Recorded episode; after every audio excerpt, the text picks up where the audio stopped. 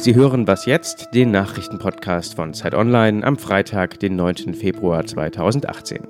Mein Name ist Frederik Spohr. Die Eröffnungsfeier der Winterspiele in Pyeongchang heute Abend soll ein Zeichen für den Frieden sein. Wie viel Frieden so ein Sportevent stiften kann, ist gleich ausführlich Thema. Außerdem, wie digital wird Deutschland mit einer neuen großen Koalition? Zuerst aber kurz die Nachrichten und auch da geht es um die neue Große Koalition. Sigmar Gabriel ist sauer, dass ihn Martin Schulz als Außenminister ablösen will. In einem Interview wirft Gabriel der SPD-Führung Wortbruch vor. Derzeit ist kein Ministeramt für Gabriel vorgesehen. Die Basis der Sozialdemokraten darf am 4. März über den Koalitionsvertrag abstimmen und Juso-Chef Kevin Kühnert startet heute in Leipzig seine No-GroKo-Tour. Und an den europäischen Börsen könnte es heute wieder turbulent werden. Der amerikanische Leitindex Dow Jones ist wieder abgestürzt. Zum Schluss lag er 4,2 Prozent im Minus. Auch in Asien sind die Kurse eingebrochen. Ein Grund für den Ausverkauf dürfte die Angst vor steigenden Zinsen sein. Das macht andere Anlagen attraktiver. Redaktionsschluss für diesen Podcast ist 5 Uhr.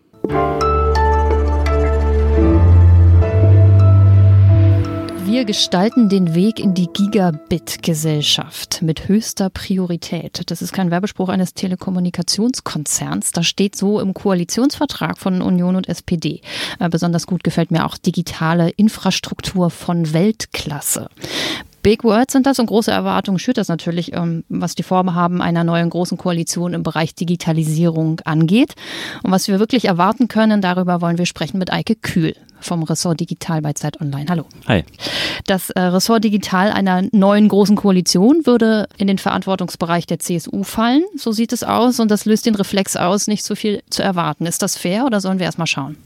Ich denke, auch die neue große Koalition hat erstmal verdient, dass man erstmal abwartet, was denn eigentlich passiert. Dass äh, auf jeden Fall ein Koalitionsvertrag, dass da noch keine absolut konkreten Pläne drinstehen, sondern ein bisschen ergebnisoffen verfasst ist, ist völlig klar.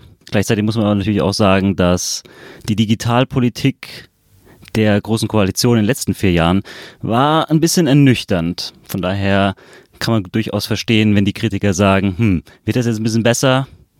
Unsicher. Diese digitale Infrastruktur von Weltklasse, was wäre denn das? Was haben Union und SPD vor, was den äh, Netzausbau angeht? Die äh, Große Koalition möchte zum einen das Glasfasernetz ausbauen. Und zwar in jede Region und Gemeinde und zwar möglichst direkt bis ans Haus. Das ist eine. Äh, das zweite ist, man möchte die klassischen Funklöcher schließen und die weißen Flecken auf der Mobilfunklandkarte. Und der dritte große Punkt ist, dass man äh, das 5G-Netzwerk ausbauen möchte. Das ist quasi das kommende äh, Mobilfunknetzwerk. Und das möchte man ausbauen und gleichzeitig das öffentliche WLAN fördern. So, das sind die drei großen Punkte. Und wie das gemacht werden soll, zum einen soll äh, öffentliche Förderungsmittel dafür eingesetzt werden. Im Koalitionsvertrag ist von 10 bis 12 Milliarden Euro die Rede, was aber bei weitem nicht reicht, also um das wirklich alles auszubauen, gerade was die ländlichen Gegenden betrifft. Das heißt, es sollen dann gleichzeitig noch neue Einreize geschaffen werden für die Unternehmen, wie die Telekom, aber auch für andere regionale Anbieter, diesen Ausbau von Glasfaser äh, voranzutreiben. Und die Frage ist, hm, ob das dann ausreicht, denn eigentlich haben die Anbieter, die Telekommunikationsanbieter, keinen Anreiz, wirklich in jede Gemeinde, in jedes kleine Dorf Glasfaser zu legen. Es gibt deshalb in der Vergangenheit auch schon so ein bisschen Kompromisse mit den alten Kupferkabeln, die dann ein bisschen mit neuer Technik quasi ein bisschen fitter gemacht werden für schnelleres Internet.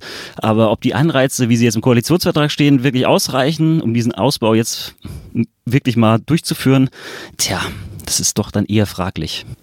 Und was auch drin steht, sind äh, Begriffe wie E-Sport und Gaming. Das ist ja auch super fancy. Kommt das überraschend oder hast du damit gerechnet? Das kam schon ein bisschen überraschend für viele, weil es war eigentlich ein, äh, die SPD hat sich im vergangenen Jahr dann ein bisschen für stark gemacht, dass der E-Sport als offizielle Sportart anerkannt wird aus CDU und CSU-Kreisen war man da ein bisschen vorsichtig, was auch Games angeht in den letzten Jahren. Von daher kam es schon ein bisschen, äh, ein bisschen überraschend, dass jetzt zumindest in einem Absatz das erwähnt wird, dass man E-Sports, aber auch die Förderung von äh, Games-Entwicklung in Deutschland äh, gezielt anschieben möchte. Also ich bin auf jeden Fall äh, gespannt, ob es da in den kommenden Wochen und Monaten vielleicht ein bisschen konkretere Pläne gibt. Dankeschön, Eike Kühl. Gern geschehen.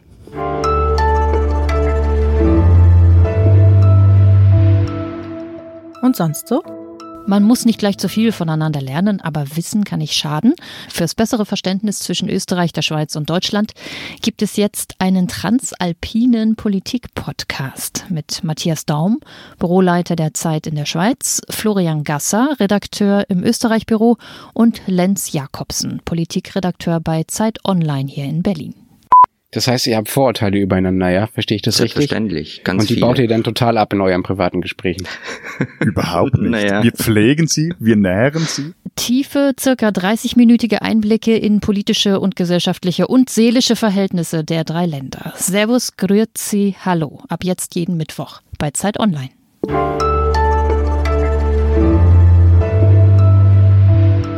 Die Olympischen Winterspiele in Südkorea werden heute offiziell eröffnet. Ein Sportevent mit Politikteil oder umgekehrt? Das wollen wir besprechen mit Christian Spiller, verantwortlich im Sportressort bei Zeit Online und in Pyeongchang. Hallo. Hallo Wiebke.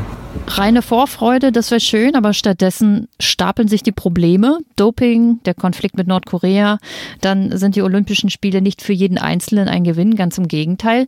Also hier ist die Freude verhalten. Wie sieht es in Südkorea aus?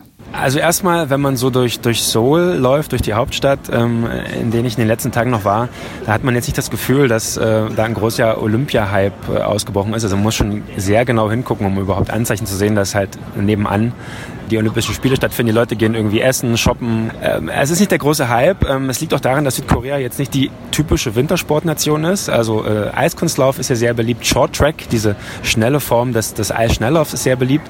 Aber ansonsten ist Wintersport eher so, naja, gucken wir mal, was da so auf uns zukommt. Und das ist, glaube ich, so die Stimmung der Südkoreaner. Die, das ist so eine ja, skeptische Neugier, würde ich sagen. Was beschäftigt denn kurz vor der offiziellen Eröffnung äh, sportlich am meisten?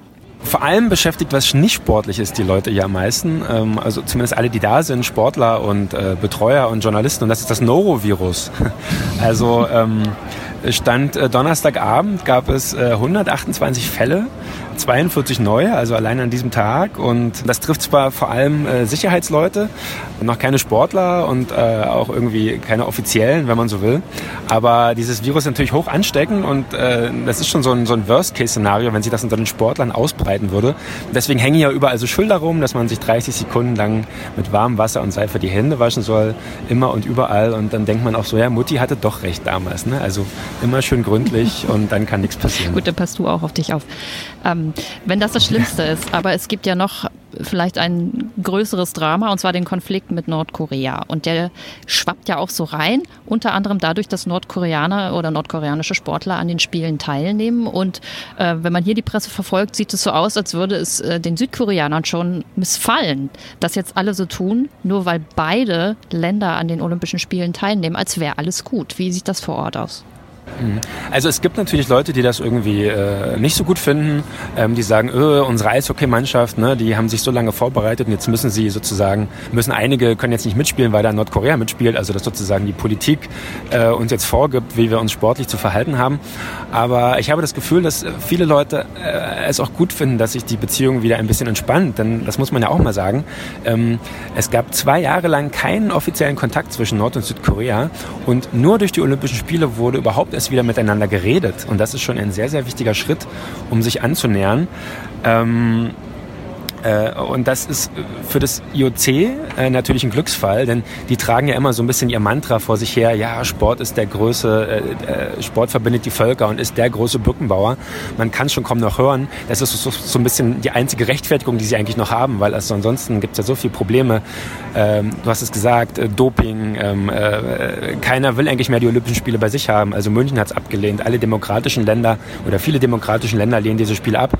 Und äh, so ein bisschen das Einzige, was noch funktioniert, und das funktioniert in diesem Fall tatsächlich, ist, dass sich Länder, die sich irgendwie eigentlich spinnefeind sind, irgendwie annähern. Und ähm, dann muss man dem IOC auch zugestehen, dass sie da irgendwie auch mitgewirkt haben. Ähm, das muss man ihnen lassen, aber für alles andere darf man sie auch trotzdem heftig kritisieren. Ich würde dir ja wünschen, dass du, äh, wenn du wiederkommst, sagst, es waren eigentlich doch ganz, ganz schöne Spiele. Ja, schauen wir mal. Ich wünsche mir das auch. Danke, Christian Spiller. Bitteschön. Das war der Nachrichtenpodcast Was jetzt bei Zeit Online. Den nächsten hören Sie am kommenden Montag.